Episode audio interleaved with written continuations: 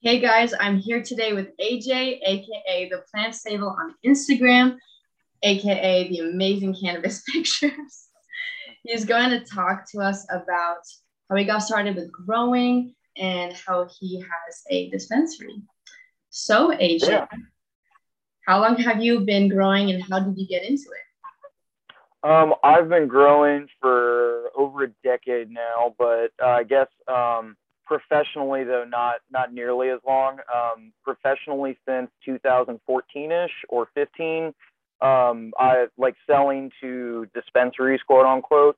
Uh, so before that, mainly just medical patients or um, you know different avenues before back then, how that had to work. Uh, so, um, but I I guess I started growing um, uh, quick well, I guess it was because when I was in high school and I bought from somebody, I saw like a plant at one point in a closet, and it was like mystical and magical, and that kind of like not realizing that could be done in a closet. Um, so Ah. I tried to grow some like little seeds when I was in high school, or some like Reggie seeds that I found just from pretty much just like real um, overgrown, super high temp, like you know, classic Mexican weed that I got in Texas because that's where I'm from. So tried to grow out some of those seeds had like no luck, but uh, one, I think when I was like a senior in in high school, like one, you know, sprouted out, got like I mean it died, it was covered in mold and stuff, but it you know gave me hope. Uh, Yeah. So after that, I went to Arizona, and um, basically this lady named Jeannie, uh, Catherine, she goes by the Grow Lady. She taught me all my basics of everything that I know and she really was like the i guess the foundation of my like all my cannabis knowledge in terms of cultivating um, and cultivating for uh, high quality like medical grade cannabis that could be you know sold or given to medical patients so then basically i ran with that um, and have always just been trying to do bigger and better uh, so after i graduated uh, college because that's where i, I kind of met her during my college experience um, not at college but because I moved and didn't know very many people. I met her through um, different medical programs, and um, basically through her teaching me that, I got to that point where at her facility, you know, she only had a limited amount of space, and I really wanted to expand and move forward. So then that's what brought me out to Oregon, mainly uh, because I did this uh, trip after I guess I graduated. All the can- major cannabis cities at the time. So in 2000, at the end of uh, 2015, at the beginning of 2016, I did like a big trip to uh, a couple of different cities in California, uh, Denver, um, Boulder, actually a couple different cities there, a couple different cities in Oregon. And uh, personally, at the time, I felt that Oregon had like the best um, concentration of growers and really just a bunch of people who were hyper competitive with each other and um, the I mean it spoke for itself. Every dispensary here, it seemed at the time, just had amazing flower, and so that's kind of why I chose Oregon because I just felt if I came here, maybe I could get in with some of those people. Um, it was a rough start to say the least, uh, but I eventually found you know some people that I could build with, and then um, I moved on to uh, working with Truly Organic, um, and now I'm a co-owner. Uh, and so we have a farm down in Bandon, Oregon, um, and we have a dispensary up in here in Portland. That's awesome. Wow. I think I think I Yeah. follow them on Instagram. Oh yeah, no, it's, it's been a it's been a journey for sure. that's great. So you knew you wanted like when did you decide you wanted to be in the industry? Uh, probably, I mean, for sure, it was um, during the end of my well. I was growing with her, and I was really learning like the magic of like you know the capabilities of the plant. Um, so she was really the one who really showed me like the craziness of what was poten- like the potential of it. So I guess I would say sometime during that um, time frame was when I was really serious about I was going to make this my career. I was going to school for film, um, and I uh, not like I had like crazy stuff going for me, but I was really starting to get on like really good films um, in a sense of like the bigger name films, and then it's all about who you know in that industry too. So since I was getting on those bigger name films, I, I had a good thing going for me where as long as I didn't like cause any drama or like mess up or anything, I would be, you know, I would keep getting that kind of that boost and bump to where I would get on more and more. But um, yeah, sometime uh, I want to say around that junior senior year mark, um, I kind of was pretty vocal with a lot of the film people. I was like selling medical stuff to all the film people on all the film sets. So I like eventually just learned or thought like this, you know, and I the feeling I got where people would open the bag and be just like mystified by what they saw and a lot of people, you know, told me things that I guess kind of boosted my ego and really wanted um really made me want to like try to actually go do something because it made me feel like I had something special with cannabis where in film, I mean, I was happy with doing what I was doing, but I didn't really feel like I was, um, I don't know, I like I had anything special compared to anybody else, if that makes sense. Yeah, totally understand that. So, what steps did you take to get you to the next level? Uh, really, just trying to be competitive with, um, in the in the in a friendly way though, with everyone. Um, I really like to to surround myself too with like-minded like cannabis individuals who really want to talk about cultivating or talk about the I guess the finer matters um, and the things that like I really personally care about, and then hear the fun things that they care about. Um, and I think that just kind of I don't know maybe like the round table talk with you know growers and then like-minded individuals just in the industry I think is what really has I guess kept elevating me from meeting Jeannie, um, which she just filled me up with so knowledge, and then just that like hunger to want to know more all the time because she really instilled in me that at the time she had already been growing for I mean not cannabis but had been a horticulturalist for 40 over 45 years and had been growing cannabis for a while too. So from learning from her, I knew it wasn't there was no BS and I knew that it was all coming from love and she just really wanted to pass on her knowledge to somebody. So um, she would always tell me that she wasn't like she would be like, I'm, a, I'm an okay grower, but I'm not that great. And I thought she was the best grower ever. So I was definitely humbled by the fact that um, very experienced growers never tell you they're a master grower. They never tell you, you know, that they have all this experience. They just kind of go with the flow and do their best to like produce the best thing they can.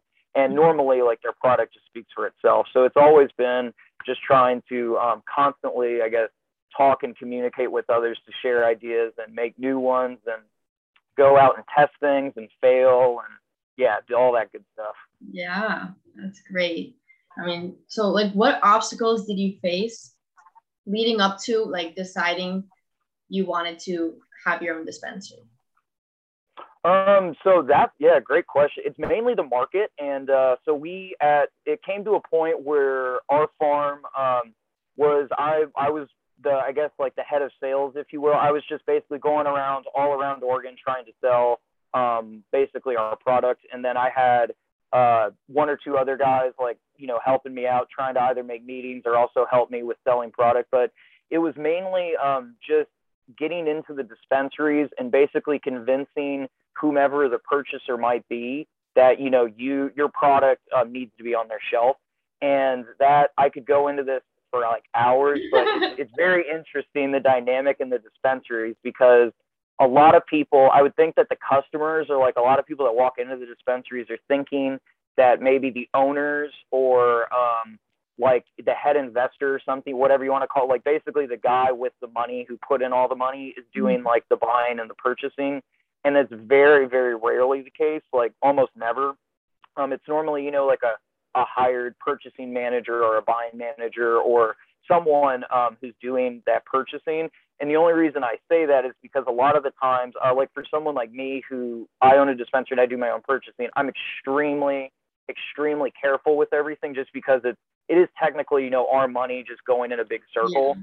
Um, so we really try really hard to like find and nitpick um, a lot of things to just get the best thing for us. But what happens at a lot of other places is maybe uh, someone might not be having the best time or basically since it's not quite you know directly correlated to their money there mm-hmm. um, is a lot of uh, spending that might be done kind of haphazardly or a little bit more recklessly and not saying that every i mean tons of dispensaries have phenomenal buying managers but um, when i guess the chains start happening and then you know you got one dispensary who owns like 30 or 40 locations um, that then turns into a situation where there is no selling to a store. You have to, you know, contact their uh, leadership team or like their buying team or whomever is their purchasing team. And then it turns into like a team thing where basically I'm going in and there's like two or three or four people who are asking every question under the sun, which I always love.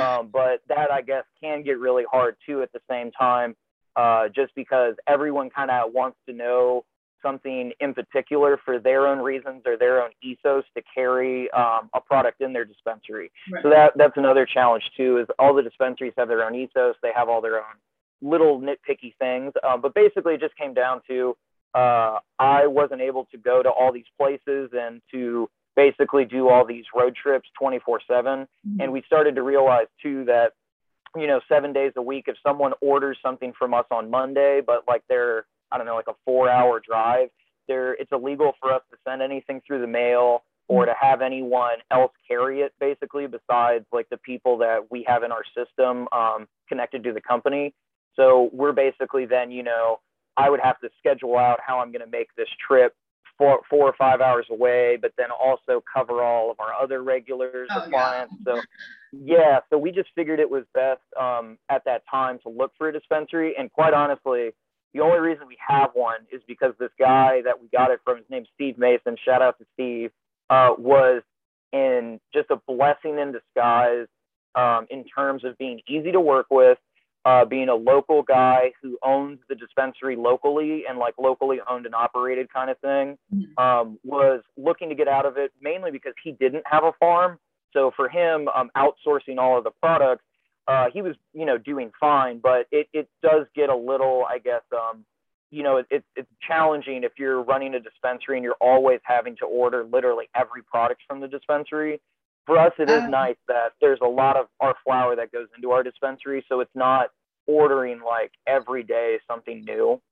Um, but I could see, anyways, where I'm going at with that. He just made it so easy to where we got a dispensary. Um, I would say easier than like pretty much everyone. I mean, we still had to pay for it, obviously, and it wasn't cheap, but yeah. it was um, much, much easier. I feel based off the stories I've heard, uh, how he handled it and how we came about um, doing the deal with him um, that made it just really seem. I mean, it, it took a long time in terms of the legality, the OLC, like our governing body who handles all of the cannabis um, rules and transfers and blah, blah, blah. They took their sweet time, of course. Of course. But in terms of uh, Steve being cool with like knowing that and like kind of everything being up in the air there's plenty of times where he could have, you know, pulled the rug out from under us and obviously didn't. So I can't speak higher on, you know, just him and his integrity and, and being basically like just his word. He, you know, he stuck to his word when he totally could have, you know, um, done some things that would have really made it challenging, I guess, for us to, you know, operate or, you know, take over and, and do all that stuff. That's amazing. He's a great person. Yeah, no, yeah, he's a really cool guy. He's a, from what we've heard, like as rare as it gets in the cannabis industry. Yeah. So, what is your day to day operation like? Uh, so no two days are the same, which I love. Uh, but we, uh, since now we got that store, I either do handle stuff um, with the breeding projects that I got going on uh, at like the plant stable, how you've gotten in contact with me. So doing all that fun stuff, creating new genetics for the farm. Um, so I handle all that normally in the morning. And then I'm either going to go sell uh, products for our farm or I'm going to be doing uh, stuff at the store for either buying, like, you know, purchasing products or um, helping out with covering shifts or like whatever we got to do at the store. Uh, but it's, it's cool that I guess no two days are the same, but every day is kind of hectic. So um, it is it is stressful, but it's fun at the same time. So you like the busy lifestyle? Oh, I'm sorry, what? You like that busy lifestyle? To do less. Uh, I don't. I don't know if. Uh, I mean, I guess I'm doing more now. It's uh, it's just a never-ending. Um, because the sales thing too. With doing the sales, I guess we do still sell outside of our dispensary. So um, that can get a little challenging too. Some people don't like the fact that we own a dispensary and they're still selling flower, which to us doesn't make very much sense. Um, but some some people aren't a, a big fan of that. Hmm. That's interesting. Yeah, yeah, but selling the flower though now, um, it is it in my opinion it is getting easier because we are using all cultivars uh, from the breeding projects that I've been doing, so like exclusive stuff to our farm, uh, which is really fun that I can now go in and say, you know, everything is exclusive to us, which makes it a lot, I guess, uh, more appealing for a lot of people to like want to carry it as opposed to carrying genetics that you know everyone's kind of growing. So um, that has made things easier for sure. But the day to day is still oh just so hectic. Oh, yeah. I bet. So how does your team decide what to sell and like what to carry? Yeah, so at our um, Charles and I, my business partner Charles, uh, we decide pretty much everything that comes into the store, and we basically just uh, ask a lot of questions for anyone that's coming in and selling. Um, our main thing is just uh, if you can answer, you know, the basic rudimentary questions about your business and about how you do things and how you develop the product in terms of like if it's a uh, like a cartridge vaporized pen, like how you know what was the processing done in order for the like you know to get that pen made? Like how how did you what flower did you source? How'd you make it? All that fun stuff. And then same thing with the flower just kind of like how'd you grow it? Where was it grown? In terms of like indoor outdoor greenhouse supplemental like however you want to word it. We just kind of want to make sure that those people selling it uh, kind of know what they're selling because it is um, it is, I will say, being in the legal market now where there's been a lot of uh, corporate um, companies that have come in and a lot of wholesalers that have come in. It's pretty, it's pretty wild how many people come into the store and try to sell products that have literally zero idea about any of it. Um, and oh, like, gosh. I mean, like, yeah, and I mean, when I say zero idea, they might be trying to sell like, um, I don't know, they might have like a cherry pie strain or something like that, like something more generic, and they're like, so this is cherry pie and you're like cool like what does it test at? And they're like oh i don't know. And then you're like okay well how much do you want for it? And they're like oh i mean i can go check my list. And you're like man you're trying to sell me weed that you don't know the price you don't know the testing you don't know the genetics. And so it, it gets a little weird sometimes um, because you kind of have to point out to them like you know the, these are important factors that i need to know in order to even consider buying from you. Mm-hmm. um, but we've realized that in doing that some people are really shocked that we're how in depth we want to get on some of it, which we don't feel like it's super in depth, but they do. So mm-hmm. we have realized too that uh, there are a lot of stores that maybe don't have the, uh, I guess, particular. Um, they they just you know aren't really getting down uh, to the to the end product of like how this came into their store, um, which I guess I know that I'm probably going to bring it up already, but the THC thing is like the biggest thing because just that's all anyone wants, and it sucks yeah. because uh, the customers want that the most, which I get it. Um, we there have we gotta somehow figure out a better way to educate the customer that that's not like the you know the end all be all.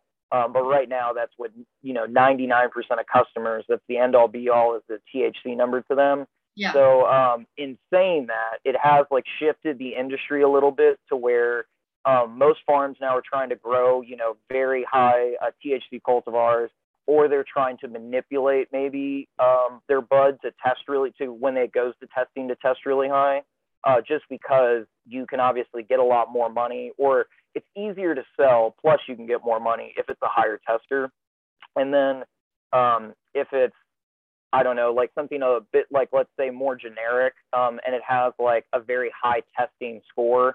That seems to be what the majority would want because the uh, you know a lot of we've realized too a lot of people don't know as much about I guess the strains and the history of like the plants and the cultivars. Mm-hmm. So we've noticed even at our store if we have a classic household name like a Blue Dream or maybe like a Durban Poison or like you know just a like an OG Kush, a Girl Scout, something like a very household name and it's a high tester it flies off the shelf instantly. Um, but then if we have something that like maybe I created that's a little weird, like uh, our strain, like one of my strains, Caribbean uh, Vampire, which Ooh. is a funky name, yeah, and I love it. But a lot of people will like look at it on the shelves and see that name and be like, "Huh, that's weird," and then just go right past it because it's a little weird for them. Uh, so we're trying to learn all the ins and outs about everything, but anyways, to get back to the question, we we just try to ask a lot of questions, make sure those people know exactly what um, they are selling, and then if it looks good, if their ethos is right, if the company looks like it fits with our values, then we you know choose to carry them on our shelves. Nice.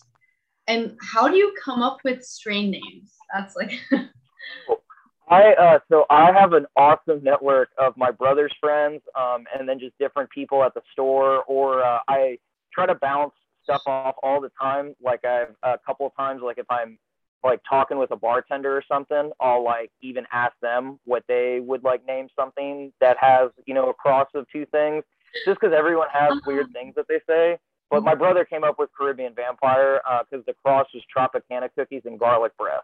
Um, ah! so, oh, that's so good. yeah, and so he came up with that one. But um, I normally will text him. He he has the best name, so I'll text him just uh, and he's not in the cannabis industry at all. Uh, he works um, for one of his friends, um, and they do like sign work. But anyways, I'll send them like all these crosses, and then he'll sit around with them at lunch, and I guess they'll I don't know shoot the shit with each other, and they'll come up with different like fun names, and then they text them back. So a lot of them come from him, which is cool. I love that. And this is yeah. talking about like the THC percentages. Um, mm-hmm. I think I read an article about that recently. How like uh, the industry is not really telling people that high percentage doesn't mean like the best quality or like the most quality or whatever it said. Um, do you think they'll ever like tell cons- customers that like the highest percentage doesn't mean that is the best? Or do you think that? Yeah. Yeah, no, I really hope so. I, I so total cannabinoids are starting to become more of a thing in Oregon, which um, people are posting like a total cannabinoid number, which basically factors in THC, CBD, like all the cannabinoids that they're testing for.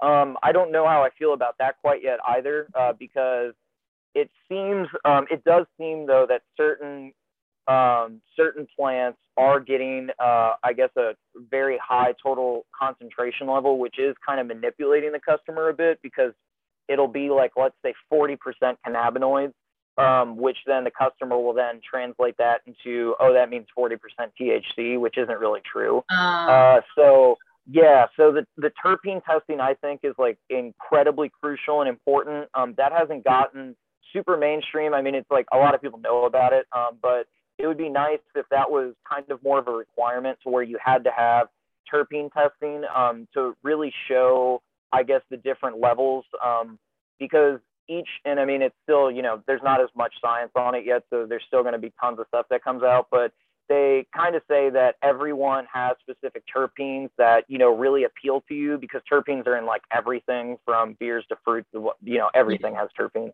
um, and so oh they're you know they, they claim that there's certain ones that you're really going to like you personally and then certain ones you're really not going to like mm-hmm. so i think um, as soon as maybe some of those products have like really legitimate breakdowns of their terpenes and then individuals this is the biggest thing i guess is the the customers um, or if you're a you know if you're shopping at a dispensary or if you're basically buying weed in any capacity to learn kind of what um, smells and terpenes that like you prefer uh, would take you a long way and then i guess too um, in a sense of like the the the testing just to put it out there the best weed is not being grown right now because um, it's not testing 30%.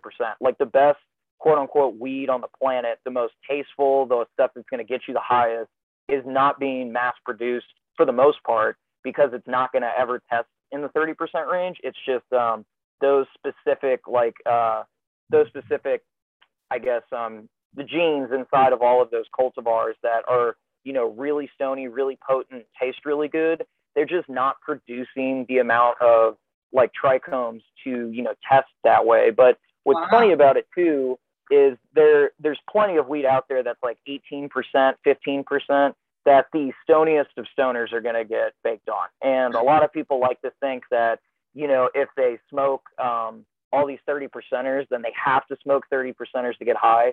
And it's just the farthest thing from the truth because if you're, uh, you know, if you if you're someone who enjoys drinking, you don't have to drink Everclear to get drunk. Like you can drink plenty of other things to get yeah. to get yourself at the point you want. Yeah. Mm-hmm. Yeah, that's the thing. Even I didn't like realize with uh, cannabis. I read that recently too. How like you can get similar like effects of being high, even if you like take a uh, a less percentage of THC. and You can smoke the yeah. out, and I was like, what? like, oh yeah.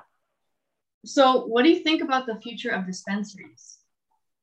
Uh, I'm I'm very curious. I guess I don't know. I'm a little nervous, but I'm curious at the same time. Um, I really hope that I guess to uh, everyone that when ma- or when you know dispensaries become more mainstream in your area, if you're not in a legal area, or if you do go to a legal area where they do have dispensaries, to maybe be um, a bit more conscious on maybe trying to find a dispensary that is I wouldn't say like I'm going to say locally owned and operated because I'm biased because I would like for more people to you know try to take care of their locally owned and operated dispensaries, but um, I would mainly just say, you know, a dispensary or find the dispensaries who are outsourcing really high quality product. Um, online, it's very hard to tell, but easy at the same time if you just take a little bit uh, to do the research. But if you go look at menus, pretty much all dispensaries have them now, and then the menus will show the uh, farm that is associated with the strain that they're selling. And nine times out of ten, if you look up that farm, if they if they are a farm who you know really does care about their product, they're probably going to have a website. They're probably going to be sharing their ethos, their um, like basically how they want their company be to, be to be portrayed, and then what they're doing um, that makes themselves different and you know special in their industry.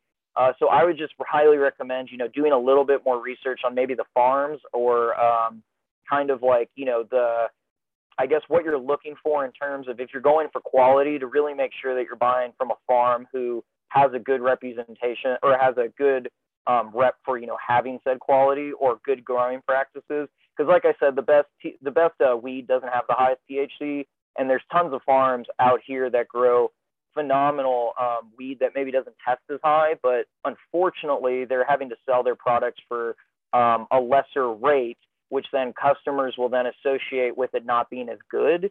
But it's just because no one cares about, or everyone cares about THC. So when you grow something super bomb, but like it's like at 18%, you got to sell it at like pretty much a bottom dollar price just to get it into stores.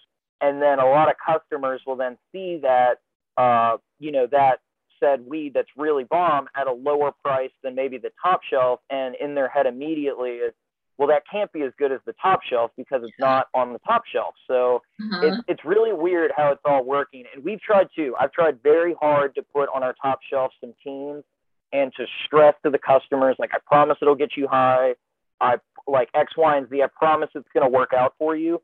And they, uh, are very hesitant. Um, very few actually, you know, will trust you and purchase it. And then when they do, unfortunately, there is still that, um, you know, that thing in the back of your head that's telling you like this is a low percentage. So I think a lot of people convince themselves sometimes that it didn't do anything for them, mm-hmm. uh, or maybe that um, when they do get a high percentage, um, that it like I don't know. I think it play. I think the mind has a lot to do with it because um, we have sold as an experiment some um, outdoor weed that was very seemingly. I mean, it, it smoked fine. There was no mold or anything on it, but seemingly not the best um, quality. But it was at 32 percent, and we did price it fairly. But we really wanted to see like is the customer this focused on numbers because our whole goal was to basically bring this on um, and then to like have zero effort. We told everyone like do not sell this at all. Like it, it wasn't bad, like I'm saying, but we just wanted an, a social experiment of like yeah. if we do not try to sell this weed at all,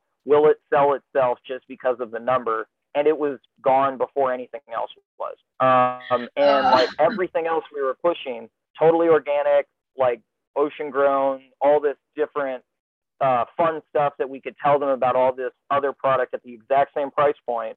Um, but literally everyone would be like, man, that's awesome. That's so cool that this weed was grown that way. I'll take that 32% though. And so you'd just be like, okay. Uh, so that was a good way to, you know, to really see where the customer base was at. And um, we've really, like I've said, we've tried very, very hard to educate and to keep pushing education. But at the end of the day, you know, you really can't argue with the customer in terms of if this is what the customer wants. It is what you know everyone has to kind of fall in line with. And um, and like I said, I'm not down talking any stores who like number chase and you know they only have 30 percenters because unfortunately it's never going to change until the customer starts coming in and saying like I don't care about THC, I want the best quality or I want like the stuff that you know you guys think is the best or kind of I guess trusting more on maybe of the bud tenders um, recommendation. But then again, sometimes too, depending on where you're at, the bud tenders might be the exact same as like a guy at, um, you know, like a grocery store or in a sense of like uh, mini mart where you're like, hey, which beer should I get? And the guy's like, I don't know, dude. I drink this. So like, if you like that, drink. I mean, I, you know, it's there's yeah. not a lot of input some places. So that was the other thing, I guess, is with that dispensaries looking for them, really trying to find those ones too, where the bud tenders are like knowledgeable, really want to help, and uh, like you know, really care about the products that they do carry, not so much just there to, um, I guess, pick weed out of a jar. Yeah. So, like, what other pointers would you give to a uh, person who's trying to find the best product for them. You mentioned um, being able to tell from package and unpackaged. Can you expand on that? Oh yeah.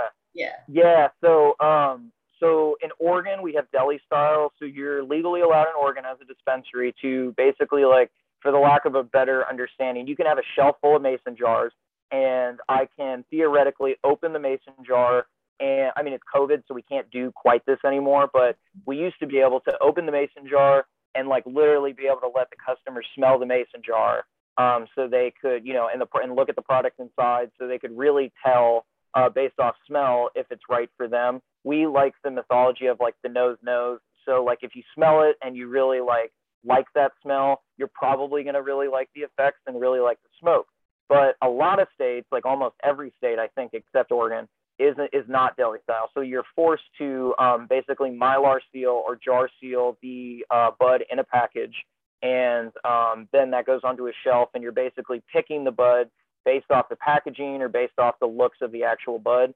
Some states too will go even so far of like you have to have your mylar packaging 100% blacked out, or the jar has to be 100% blacked out. That's so, so then boring. that even takes the yeah, and that even takes the view away. So then that's even harder. So I would say the the simplest stuff is if you have zero view of the bud, you I mean like there is no getting around it. You have to be a more active customer and looking up the farm, looking up the practices, um, looking up pretty much every little nitpicky thing you can look up about the farm.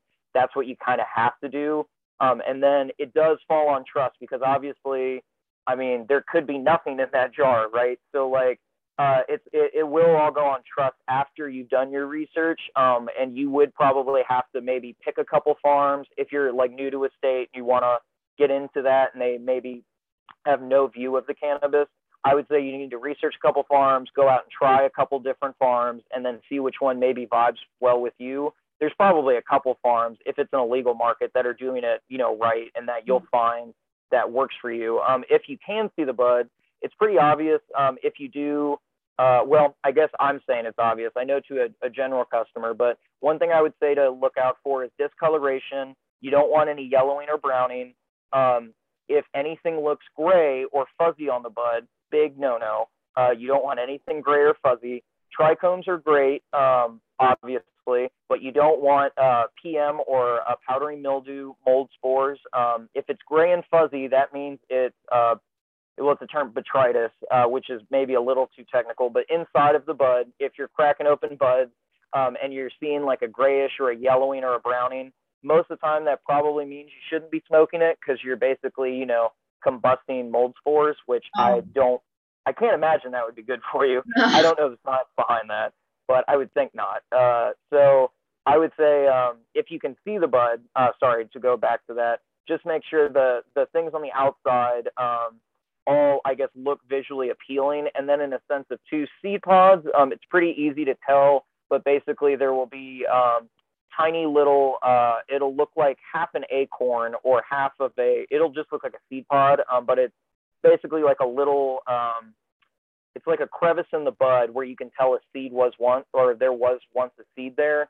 And if there's bud that you're buying that is seeded, you'll just have to know, you know, you can experience those popping, cracking, type of things if you're smoking it. It doesn't necessarily mean that the bud is like bad, but it def- it definitely doesn't mean that it as of quality is probably something else you could buy. Mm-hmm. Um, and so if you can though in a deli style state, if they are still allowing smells or if they have something like at our store, we have some um, fans.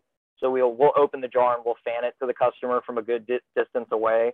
Um, that's by far the best way because, you know, like I said, the nose knows. So if you can smell it, that's the best way. If you can't, I would say just, you know, being making sure that you can tell um, that that farm, based off what you look up, is doing things right, or at least that they have enough information to where you're convinced that you should try it, or that you're convinced that you're wanting to, you know, give some of your money away to try kind of the, um, I guess, their practices, if you will. Uh, and then I guess the the last thing with the packaging is packaging nowadays. Like everyone's a graphic designer in terms of like Photoshop is it's everywhere and yeah. um, like i i didn't go to school for it but i like to think i'm pretty good at being able to make packaging and make all types of different labels and there's a lot of people who pay people who are very talented to make like very very appealing packaging and labeling uh, so just because it looks really pretty on the packaging and labeling side obviously does not correlate to it being a good product right. and i will say generally um, in a general sense, if the packaging is extremely pretty and it's produced by a massive corporation, um, that's when you really need to look into things because you know they have oh like if, if you're a very big company, you have the money, you have the funds in order to be paying for all of this extra stuff. Mm-hmm. Uh, so it is good to I guess kind of like I was saying, do a little bit more research on the company and just make sure that you fall in line with like what they're doing because a lot of the times um, just because the packaging looks pretty does not mean that the product will be a good product. Yeah, that's great advice. Thank you for sharing. Um, yeah, sorry, I might have went a little too far. No, no, that, you included some great stuff. I'm learning so much. um, so why are most states not deli style? That's my question. Well, I, I don't know. I would say that it probably has to do with legislation. So in the few times where I've gone and tried to like do lobbying or for different like things in the Oregon market, um, it seems like most stuff, I guess, you know, basically with like writing the legislation and trying to get cannabis legal in all these different places, it's it's really like picking and choosing a lot of your battles, um, just like it is with making any other laws or anything like that. So what normally happens is, you know, someone um, when they're trying to get something like legalized will push for i'm sure most of them did push for deli style uh, but then someone countered that maybe in the health sector and said like that's not uh, i don't know like maybe that's that's not going to be up to code with like people being like a bud tender being able to put their hands in it. Um, like that won't be up to health code or people worried like well if it's deli style then mainly i guess that going just all into the um, the keeping the product as I guess clean as possible because I don't my vocabulary is not the not the you know the biggest, but uh, I think it comes down to yeah more of the the trading off in legislation where um, people would like to have it that way, and then they say in order to ensure the quality of the product or to maybe that there's less hands going into all the different products that it needs to be packaged and sealed before even making it to the store. Um, I would say that the other reason for the legislation too would be in terms of um, well quality control is I guess what I was just talking about, but then also keeping everyone honest in terms of if um, like for us I guess for deli style in Oregon, you know people are I'm buying like a, a pound in a bag basically, and then I am putting that in a jar and then I'm piecing that out to each individual based off what they would like. Um, there they're selling it most of the time to the stores already uh, packaged into their you know into their specific packaging in terms of like a gram and eighth, a half, whatever they're selling it. So when you're getting it um, in those amounts, it obviously keeps those stores incredibly honest with like they got 51 gram containers and then they got maybe 50 eighth containers and then 50 half ounce and then 50 full ounce. So when they're selling all of those containers, it's, it's very much accounted for and there's like pretty much no loss of product in terms of um, like weight loss or all of this stuff that we account for in Oregon at the since we're divvying it out, we can't get all the grams exactly perfect. We can't get all the eighths exactly perfect. So we have, you know, a moisture loss or just a general loss based off of sticks and stems, uh, little things that we do. Maybe a bud tender accidentally drops a couple buds. Um, on, you know, just accidents happen. So for us, it's a little more um, up in the air in terms of there could be manipulation done. Like people could choose to be you know be manipulating that system where in the other states it would be very hard to manipulate that system in store after all the product is there right oh mm-hmm. that's interesting so you also mentioned operating in the black market for a while So, how do you feel now being in the legal market? uh, I like it a lot. It's uh, it's definitely less stressful on like having to worry about you know uh, things happening to you that you wouldn't want. so uh, that's fun. Um, but I will say it was it's easier. It's always easier uh, in the black market, which is upsetting because that fuels the black market just because there isn't a, as much of a care about quality and all that kind of stuff. You know, there is no testing. Uh, your word is kind of what it is in the black market in terms of in this market. Uh, just a quick comparison is like if I a customer comes in that might not have a lot of cannabis knowledge and I tell them, like I was saying earlier, this I just picked something that I believe is the best thing by far, let's say, and I'm like, this is the best by far. Here are all these reasons. They might go, great. I will take the highest percentage. I don't care what you just said, but thank you though. Um, where in the black market, for instance, if I were to hypothetically go, this is the best thing you're ever going to find, it's the best thing, they're not going to question it. They're just going to be like, cool, sounds great to me. Um, and like, you know, it's, that makes it a lot easier. And then in terms of like in that market too, when you're doing things not directly on the book, like there are no books. So it's, uh, there's a lot more wiggle room for everyone. There's a lot more, um, I guess it's a lot more up in the air though too, and a lot more dangerous and can be way more stressful. Mm-hmm. Uh, but it's it's definitely different in both of its ways. But I will say, once uh, legalization does happen across the whole country, I do think people are going to enjoy, you know, the experience of, you know, dispensaries. It seems like everyone out of state really, really enjoys um, every like every time we get a new person out of state, they they seem to really dig the um, you know recreational experience, mainly because of you know all the choices. Everything's labeled.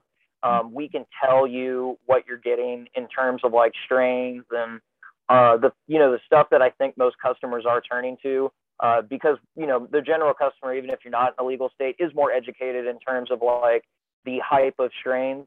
Uh, so like you know someone here, for instance, if you're all about Runtz and you know you're that's all you care about because that's all you've heard uh, through social media and that's that's what you got to try. Mm-hmm. totally like i get it. I totally get it because when i was younger i did the same thing with certain grows. Like uh, they were growing a you know a strain that was in high times and i had to go get it um, and i traveled all across the city just to go get this like strain that was on the cover of high times because i thought like that had to mean it was the best strain. Um, and so for those people though that do that, like I was saying, there's nothing wrong with it. But in a legal state, it obviously you can go find that. Um, mm-hmm. you can a lot of the times if you have done your research and you know this farm has the legitimate cut of it or they have the legitimate plant, um, you can go to the dispensary that they got it at and you can purchase it and you can know it's legitimate and you're trying the real deal thing. Where obviously on the black market, some dude telling you it's run you just have to believe them. Um, and th- there's, you know, there's nothing more to it than that kind of thing. Awesome. Well, yeah. this is some amazing info. Thank you so much for taking the time to share it with us. Oh, absolutely. It was great have or it was great being on. I appreciate you, you know, being able to use the platform and I guess I don't know, talk about some some cannabis stuff that not too many people are talking about, but mainly people just do your research, please. Please look yes. up farms and uh, and yeah, put a little effort into um, I guess learning a little bit before you go into the dispensary. Because like I said too, some bud tenders don't know as much, so really do your own research because you're going to be the only one at the end of the day who enjoys or not or does not enjoy your experience with the product. Thanks. Tell everyone how they can find you on social media. Oh, uh, just the plant stable. So uh, T H E P L A N T S T A B L E, kind of like you know a horse in a stable, but we do it with plants and a basement. I love it. Thank you so much. Yeah, thank you very much. I enjoyed it. Thank you. Thanks for listening to today's show. To check out more great cannabis podcasts, go to podconnects.com. Here's a preview of one of our other shows. Are you looking for the next great cannabis business to invest in? Then you need to check out the MJ Bulls podcast. Hi, I'm Dan Humiston. Join me each week as I speak to both cannabis entrepreneurs who are raising capital and cannabis investors who are investing capital. Our 10 minute episodes are perfect for the busy investor. Start listening to the MJ Bulls podcast today, wherever you listen to podcasts, and who knows, maybe you'll discover the next cannabis unicorn.